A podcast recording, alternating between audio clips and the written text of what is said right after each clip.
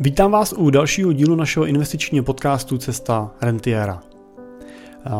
Setkávám se s řadou lidí, kteří přicházejí s motivací akumulovat majetek. To znamená nahromadit ho víc, než ho dneska mají. To je celkem přirozená vlastnost. Ale jak se říká, nic se nemá přehánět a někdy vidím, že ta touha po akumulaci je, je větší, než je ta skutečná potřeba akumulace a často se jde po tom hromadění majetku i za cenu obětí. A to, jaký oběti to jsou a jak se tomu vyvarovat, bych rád rozebral v dnešním díle. Moje jméno je Jiří Cimpel a jsem privátní investiční poradce ve společnosti Cimpel a partneři, kde pomáháme našim klientům na jejich cestě k rentě a následně pomáháme tu rentu čerpat tak, aby jim nikdy nedošla. Před pár dny sedím v kanceláři a zvoní mi telefon. Na, na druhé straně sedí mladší manželé, bylo jim třicet osm let, kteří do té doby, nebo doteďka alokovali veškerý svůj majetek do nákupu investičních nemovitostí, které jich nahromadili v posledních letech za obdivuhodných víc než čtyřicet milionů korun. No a teď přemýšlej, kam dál, jak, jak s tím dál naložit.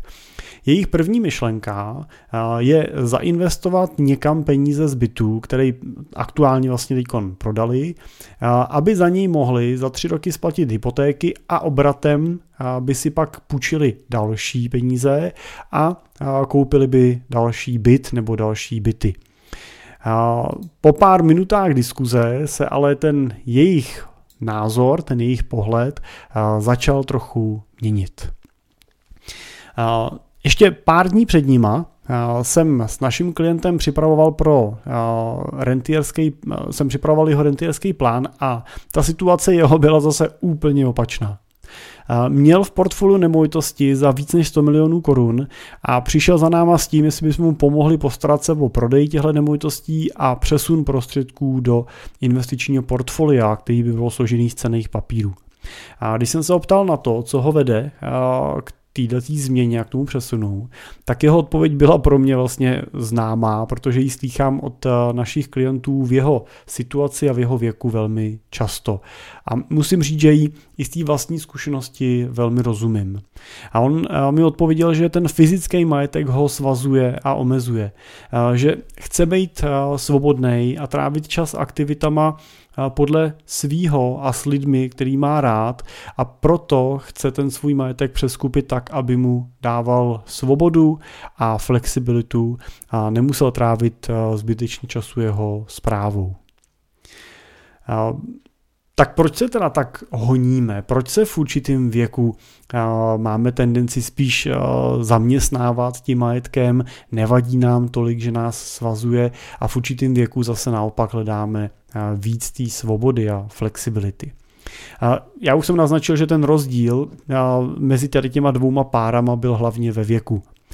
Ty mladí manželé jsou v klasické akumulační fázi svého života, kdy se dívají před sebe a dnes odkládají tu svoji potřebu proto, spotřebu proto, aby ji ideálně ve větší míře mohli čerpat v budoucnu.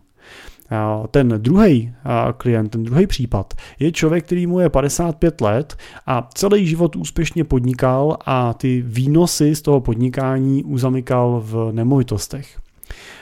No a když už majetek máme, tak je mnohem snadnější si uvědomit, že už bohatí jsme a že dvakrát víc peněz nás, bohužel nebo bohu dík, dvakrát šťastnějšími neudělá. Klienti od nás vlastně v této životní fázi tak většinou chtějí hlavně ten majetek ochránit a jde jim o to, aby o něj například třeba vlivem nějakých špatných investičních rozhodnutí nikde nepřicházeli a aby ta jeho hodnota v čase neklesala vlivem inflace, ale ideálně přinášela nějaký nadvýnos nad tu inflaci. V tom mladším věku se bohužel na tu svoji finanční situaci díváme a, taky pouze perspektivou přítomnosti. To znamená, že míru svého bohatství posuzujeme podle toho, kolik peněz aktuálně máme. No a pokud jsme mladí a jsme na začátku té akumulace, no tak to je samozřejmě většinou málo. A proto se snažíme hledat cesty, jak ten majetek rychle nakopnout a hledáme tak způsoby, jak investovat riskantně s výnosem třeba v desítkách procent a, a nebo hledáme cesty, jak ten majetek zvětšit s pomocí třeba půjčených peněz. A to se používá velmi často právě v investicích do nemovitostí. Zapomínáme totiž na to, že to, co máme, když jsme mladí a nemáme, když jsme starší, tak je čas. Ten totiž v mladším věku hraje jednoznačně pro nás. Pokud je nám třicet pět a cílíme na rentu v padesáti pěti letech a jsme schopní měsíčně odkládat třeba dvacet tisíc korun, tak to vaše budoucí bohatství je ve výši čtyři miliony osm set tisíc. To je částka, kterou vlastně za těch dvacet let při té měsíční úložce celkem naakumulujete. Nepočítám tady uh, s výnosem ani s inflací, uh, jde mi v tomto případě spíš o to ukázat, jaký je potenciál vašeho bohatství. No a stejně tak, pokud od třiceti let třeba budujete svoji společnost a jste systematičtí, snažíte se delegovat činnosti, budujete vztahy, no tak pravděpodobně tu svoji firmu jednoho dne budete moct taky prodat.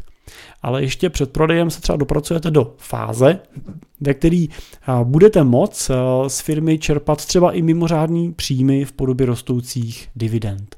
Prostě to vaše bohatství v obou dvou případech, ať ho budujete tím, že podnikáte, nebo ho budujete tím, že pracujete třeba, jste zaměstnaný a odkládáte si, teda zbývají vám peníze a investujete pravidelně směrem k té budoucnosti, tak v obou dvou případech je dobrý se na to bohatství dívat nejenom tím, tím, tou přítomnou perspektivou, ale pohledem té budoucnosti a podle toho vlastně hodnotit, jak bohatý v podstatě jste z pohledu rentierské fáze vašeho života.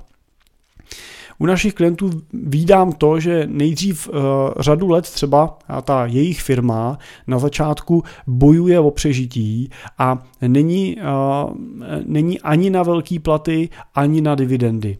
Uh, tohle musím potvrdit i z vlastní zkušenosti, protože ty první roky našeho podnikání a první roky Cimpel a partneři uh, vypadaly uh, přesně takhle. A potom přijde fáze, kdy narostou platy a mohlo by být i na dividendy. No ale oni si většinou dalších řadu let ty dividendy nevyplácí a veškerý tyhle zisky ve firmě pravidelně reinvestují, aby firmu posouvali dál.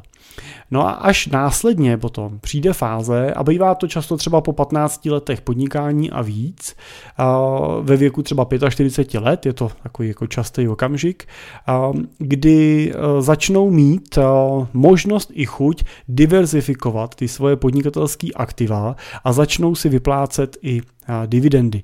No a ty pak už jsou i díky nahromaděnému nerozdělenému zisku často třeba v milionech nebo v desítkách milionů korun ročně. A je dobrý si uvědomit, že ty předchozí příklady, kdy majetek alokujete v nemovitostech postupnýma nákupama v cenných papírech anebo hromadíte v nerozděleném zisku ve vaší firmě, tak vás dřív nebo později s velkou mírou pravděpodobnosti, v některých pohledech až jistoty, udělají bohatejma. A často takový bohatství vznikne v podstatě, a teď si doplňme úvozovky, přes noc. Vznikne právě třeba tou první výplatou dividendy, prvníma milionama korun, který vám přijdou na účet, nebo právě prodejem nemovitosti, nebo prodejem podílu ve společnosti. A pro mnoho lidí se teprve ten, tímhle okamžikem vlastně sami sebe začnou hodnotit jako bohatý. To už ale může být docela pozdě. Život bohatství sebou totiž nese určitý specifika, který je dobrý brát v potaz a na které je dobré se postupně připravovat a s tou danou situací a s tím daným stavem se vlastně postupně zžívat. Může se vám totiž snadno stát, že sice nabídete pohádkového bohatství přes noc, ale váš život se nijak nezmění. A vy tak z toho svého životního úsilí v podobě nově nabitého bohatství nedokážete využít. Je proto důležitý si uvědomit, že bohatý jste mnohem dřív, než se to konkrétně projeví i na vašem bankovním účtu. Jeden z mých dlouholetých klientů žil na začátku naší spolupráce hodně úsporným životem. Na dovolenou jezdil maximálně do Chorvatska, a to vždycky do nějakého levního apartmánu nebo do kempu, většinou bez jídla. Když jsme se bavili o tom, co nosí třeba na sobě, tak většinou říkal, že nosí jenom to oblečení, který nafasoval. Kupovali jídlo v akci podle letáků a, a vlastně všechno, co vydělal, se snažil uložit. A už od začátku jsme věděli a měli jsme jasně definovaný plán té naší cesty, a kde on viděl, že se postupně dopracujeme k majetku přes padesát milionů korun. Ale v první fázi si to nedokázal ani představit a už vůbec si to nedokázal ani připustit. A tím mým úkolem v tomhle případě tak bylo ho na tuto situaci připravit a pomoci mu, aby se naučil žít život jako bohatý. A teď zase uvádím to bohatý do úvozovek, protože často lidi pod tím pojmem, řekněme, že žít život jako bohatý, si představí, že si musíte koupit luxusní auto a, a jezdit na extrémně drahý dovolený a, a nakupovat oblečení po statisících a podobně, ale to s tím vlastně prakticky nesouvisí. To, co jsme si vlastně museli spolu definovat, bylo právě to, co pro něj znamená žít život jako bohatý člověk. A jedním z našich zásadních témat byla rodina a vztahy s nejbližšíma a vlastně budování důvěry a taky velkorysosti. Dnes je hodnota jeho portfolia vysoko přes třicet milionů korun a jsme v první předrentierské fázi. Když, a ta, ta vlastně vypadá tak, že přestáváme odkládat další vklady a začínáme postupně upravovat jeho život. A díky těm penězům, který už neodkládá, díky těm pravidelným investicím, nebo respektive v jeho případě se jednalo o mimořádný vklady na roční bázi v řádu často vysokých statisíců nebo nižších milionů korun, tak díky těmhle těm penězům, který vlastně už nemusí odkládat, tak on má možnost si buď snížit tu svoji pracovní zátěž, anebo postupně vlastně navyšovat tu svoji životní úroveň. No a cílem je dosáhnout plynulého přechodu do té rentierské fáze života, což obnáší nejenom přípravu finanční, ale i tu mentální. Většinou prostě nejde jenom přestat chodit do práce, protože to od určitého věku většinou dlouho nevydržíte. Jo, takže snažíme se budovat sociální vazby s lidma v podobné situaci, oprašujeme nebo tvoříme nový zájmy, koníčky a, a pracujeme na tom rodinném plánu, jak tenhle ten přechod realizovat spolu s vaším životním partnerem. A tady je důležitý si uvědomit, že nejste v tom sami. A často vidím ty situace, kdy je tomu našemu klientovi třeba padesát let, často je, žije třeba v druhém manželství, manželka bývá někdy mladší než je on, no a když si to převedete do té reality a je vám padesát a vaší manželce, třeba no partnerce, je čtyřicet, tak A vy, a vy řeknete, že od zítřka už teda nebudete chodit do práce, že jste se stali rentiery, tak to může být docela zajímavá situace doma, pokud jste se na ní společně dlouhodobě nepřipravovali. No a zároveň může vzniknout ten problém toho, že vy sice přestanete pracovat, ale vaše partnerka, manželka ne, takže vy teda sice ráno zůstanete doma, ona odejde do práce, vaše děti, pokud máte ještě děti doma nebo školu povinný, tak odejdou do školy a vy teda zůstanete doma, přemýšlíte, co budete dělat. A to jsou přesně potom ty chvíle, které snadno vedou k tomu, že se zase do nějakého pracovního procesu máte tendenci vrátit. Ono to není zásadně špatně, že se vrátíte do pracovního procesu, pokud chcete, ale není úplně dobře, že do toho pracovního procesu se vracíte, proto protože jste neměli co dělat, protože jste neměli jiný naplnění, no tak aspoň si teda vezmu nějakou práci, abych se nenudil.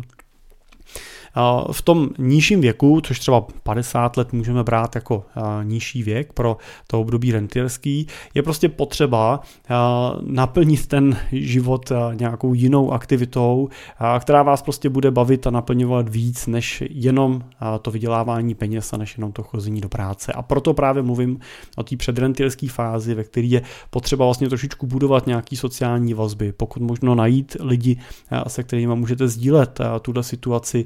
A proto třeba řada budoucích rentierů začíná, se, se začíná věnovat potom, nebo vrací se často k různým sportům, který dělali, když byli mladší. A to, to může být cyklistika, hodně našich klientů jsou aktivní cyklisti, turistika, ale třeba i golf nebo tenis a podobné sporty tohletoho třeba kolektivního typu, kde zase se můžete seznámit s řadou dalších lidí, kteří třeba jsou té vaší situace, situaci blízko, jsou jí podobný a můžete s nima třeba ten čas potom trávit a sdílet vlastně podobný témata. No a druhá věc je samozřejmě důležitý pracovat i s tou manželkou a i s ní vlastně diskutovat nad tím, jak vlastně byste ten svůj život změnili, pokud byste už nemuseli pracovat, jak by ona třeba ráda se dívala na tu budoucnost, jestli by ona byla ochotná třeba nebo motivovaná třeba snížit tu svoji pracovní zátěž, jestli není pro ní ta její kariéra úplně životním posláním a, a přemýšlet vlastně, jak ten čas vlastně vyplnit a, společně. A protože přece jenom a, jste, a, jste pár, jste tým, jste rodina a, a není to úplně tak, že rentierem se stává pouze jeden z vás. V tom předchozím příběhu jsem zmínil jedno téma, tím byla velkorysost.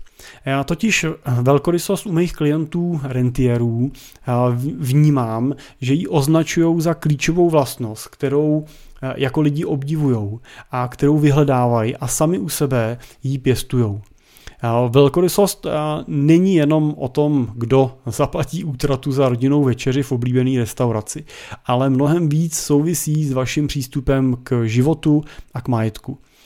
Všichni asi známe postavu Gluma z Pána prstenů, který chtěl sobecky toho svého miláška, jak říkal prstenu moci, jenom sám pro sebe.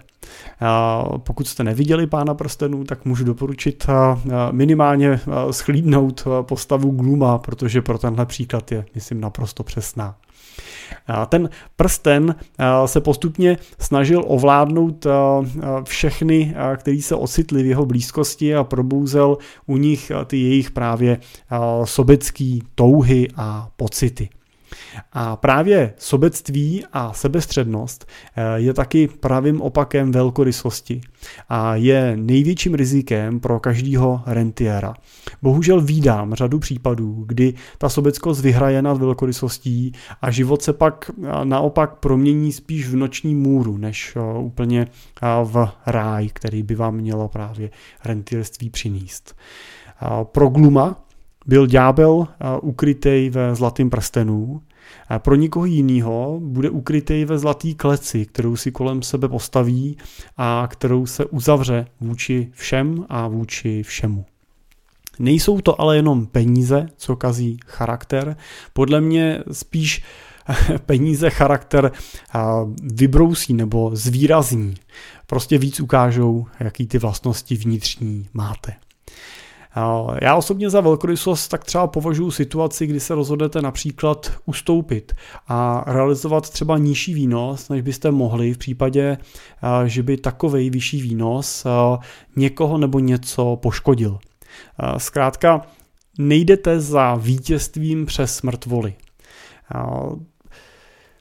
Tohle třeba vídám občas v situacích, kdy se naši klienti připravují na exit, na prodej jejich společnosti nebo podílu ve společnosti, protože ten exit, speciálně pokud je to podíl, který sdílíte ještě s dalšíma partnerama, tak nemusí být vždycky úplná stoprocentní shoda na tom, že budete prodávat, za jakých podmínek budete prodávat, jak budete narovnávat třeba právě ty minulý nerozdělený zisky, jak budete dovyplácet nějaký bonusy, jak si rozdělíte kupní cenu a tak dále. A, a někdy se dostanou a, a ty klienti do situace, ve který stojí před rozhodnutím, jestli a, udělají radši a, kru, krůček stranou a někomu z nějaký části ustoupí a musí v tomto případě trošičku polknout aspoň část svého ega nebo část toho svého pocitu,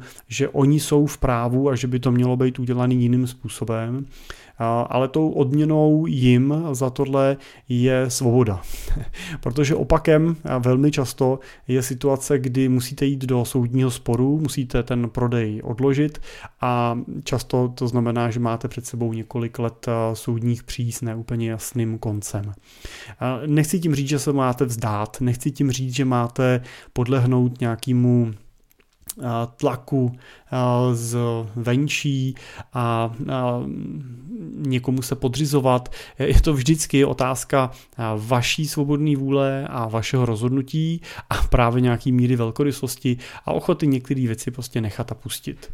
A já tyhle příběhy slýchám a ty pozitivní příběhy slýchám u lidí, kteří jsou spokojenýma rentierama, slýchám je, ať už to bylo třeba u prodejů firem, kde třeba vyšli někomu vstříc, ustoupili, dali někomu víc peněz, než třeba by nezbytně museli, a nebo naopak je velmi často slýchám při diskuzi ohledně jejich minulých rozvodů, kdy právě projev velkorysosti je něco, co vám může sice v daném okamžiku sebrat nějaký množství peněz, který teda a, máte pocit, že byste se nemuseli a, dělit a, s tím a, manželem, manželkou, se kterým se zrovna v tom okamžiku rozvádíte, ale a, věřte, že ten klidný spánek a, a dobrý svědomí a, a, a právě ten pocit nějaký velkorysosti a možná ne úplně zborcených vztahů za každou cenu,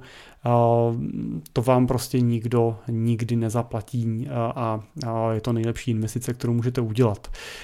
Takže já třeba taky vidím tu velkorysost v situacích, kdy se třeba dokážete povznést nad nějaký minulý křivdy, odpustit a, a nepřenášet si tyhle ty negace do svýho budoucího života.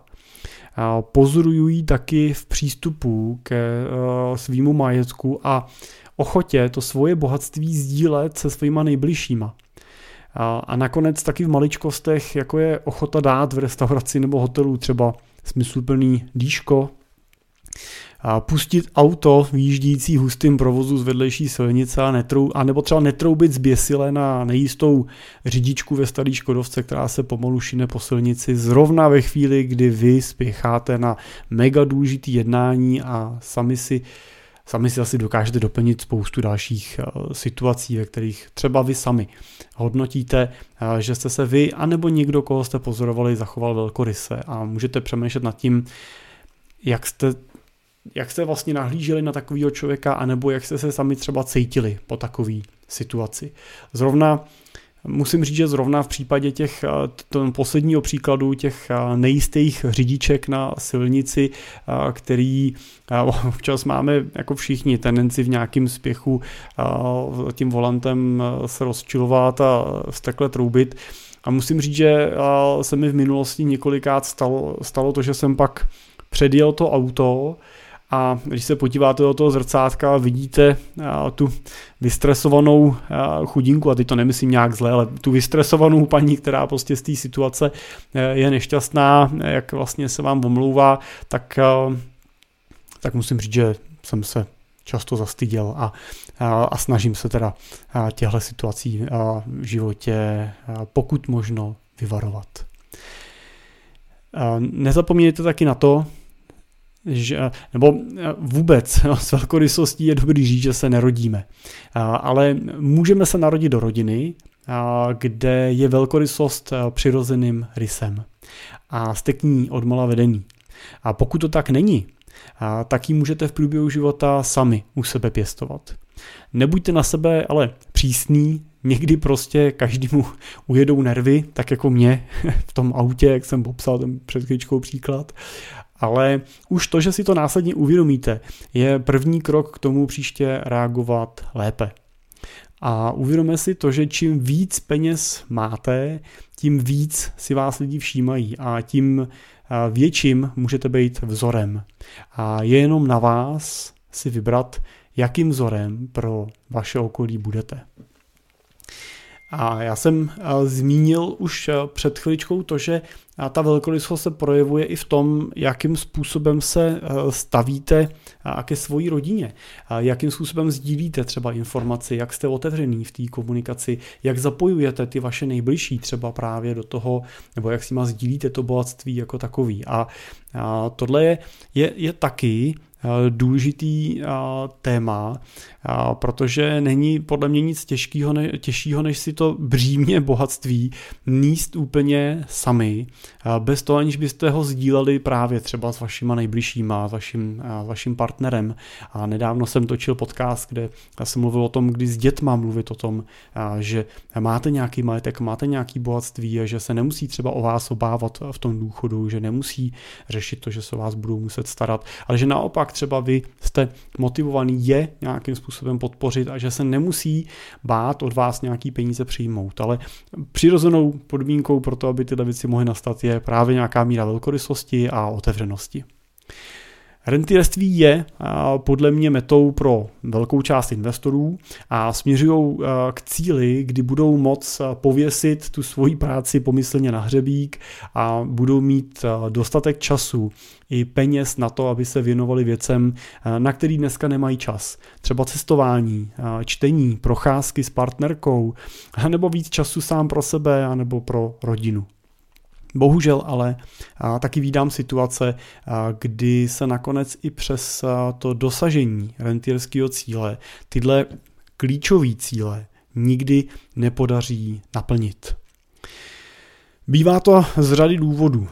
Jsou to nemoci a úmrtí, to jsou jeden bohužel z nich, který ne úplně vždy můžeme reálně ovlivnit, ale pak jsou tu taky situace, jako jsou třeba rozvody nebo zbytečné oddalování začátku čerpání renty.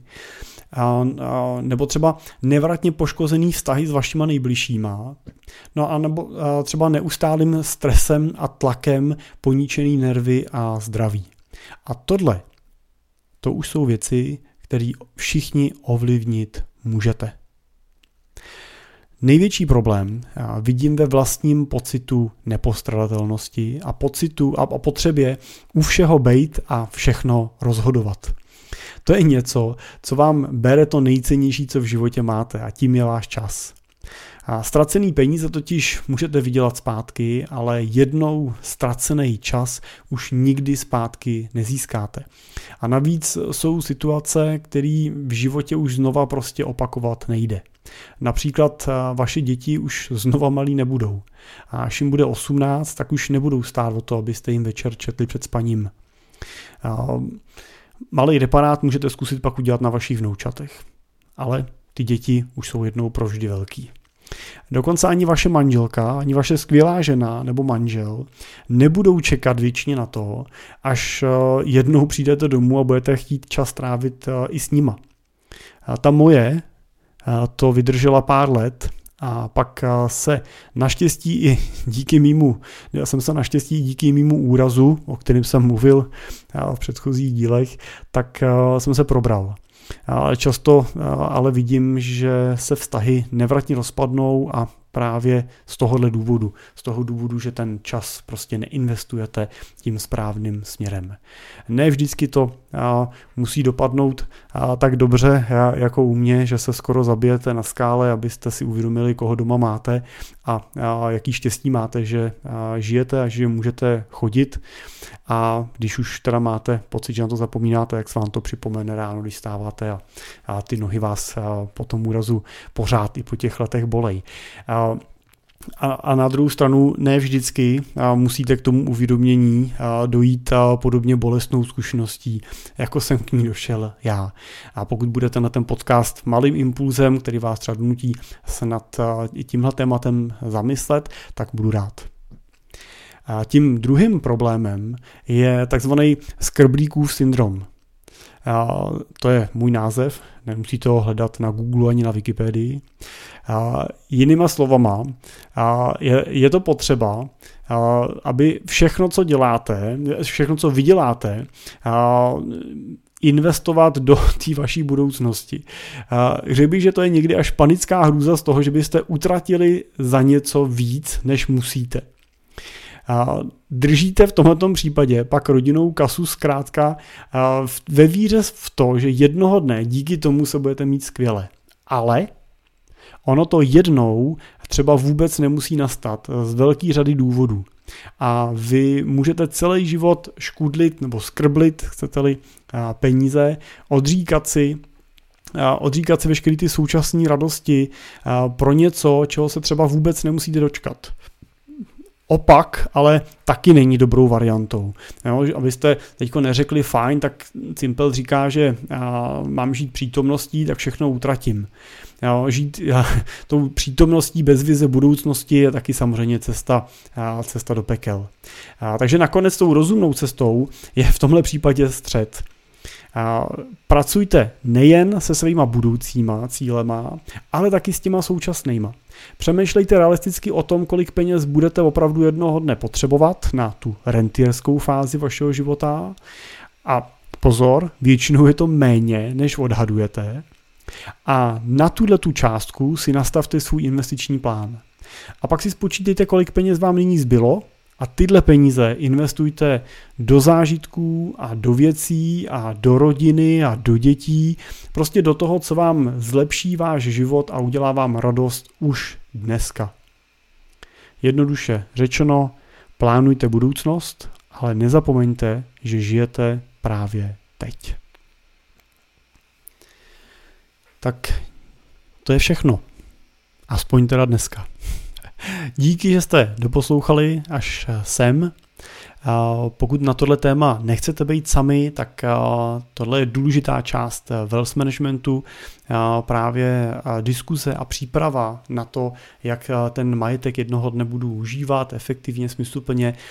Právě to sdílení zkušeností s investorama a s rentierama, který už tou vaší životní fází prošli, je něco, kde se můžete poučit z mnoha chyb, který už udělali, a to je naše práce sdílet s váma nebo sdílet s těma našima klientama individuálně, osobně tyhle věci, které už jsou jim šitý na míru, a každý náš investiční plán nebo potom ten vyšší wealth management plán obsahuje i tu přípravu toho investora samotného, ale i jeho rodiny a nejbližších na to, aby byli na ten majetek, který jednoho dne vytvoří, adekvátně připravený. Tak pokud je to téma, který byste rádi probrali, který byste rádi řešili, chtěli byste mít partnera v tomto směru, tak jsme tady pro vás. Pracujeme typicky pro investory s portfoliama v řádu nižších nebo vyšších desítek milionů korun, ale pro spolupráci s náma je možný začít už bez problémů s portfoliem od dvou milionů korun nebo případně od milionu s nějakým pravidelným vkladem aspoň dvacet tisíc měsíčně. Tak pokud je to pro vás aktuální, ozvěte se, buď můžete mě na mail jiří zavináč cimpel tečka cé zet, anebo úplně ideálně vyplňte na našem webu formulář v pravém horním rohu, jak chci být klientem, a my se vám obratem ozveme.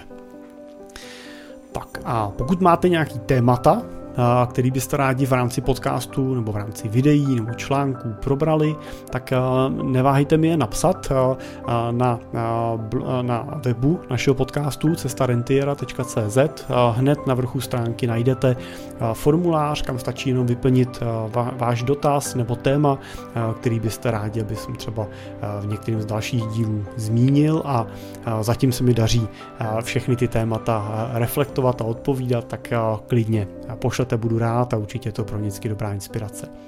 Díky za pozornost a těším se zase u dalšího dílu. Na viděnou nebo naslyšenou.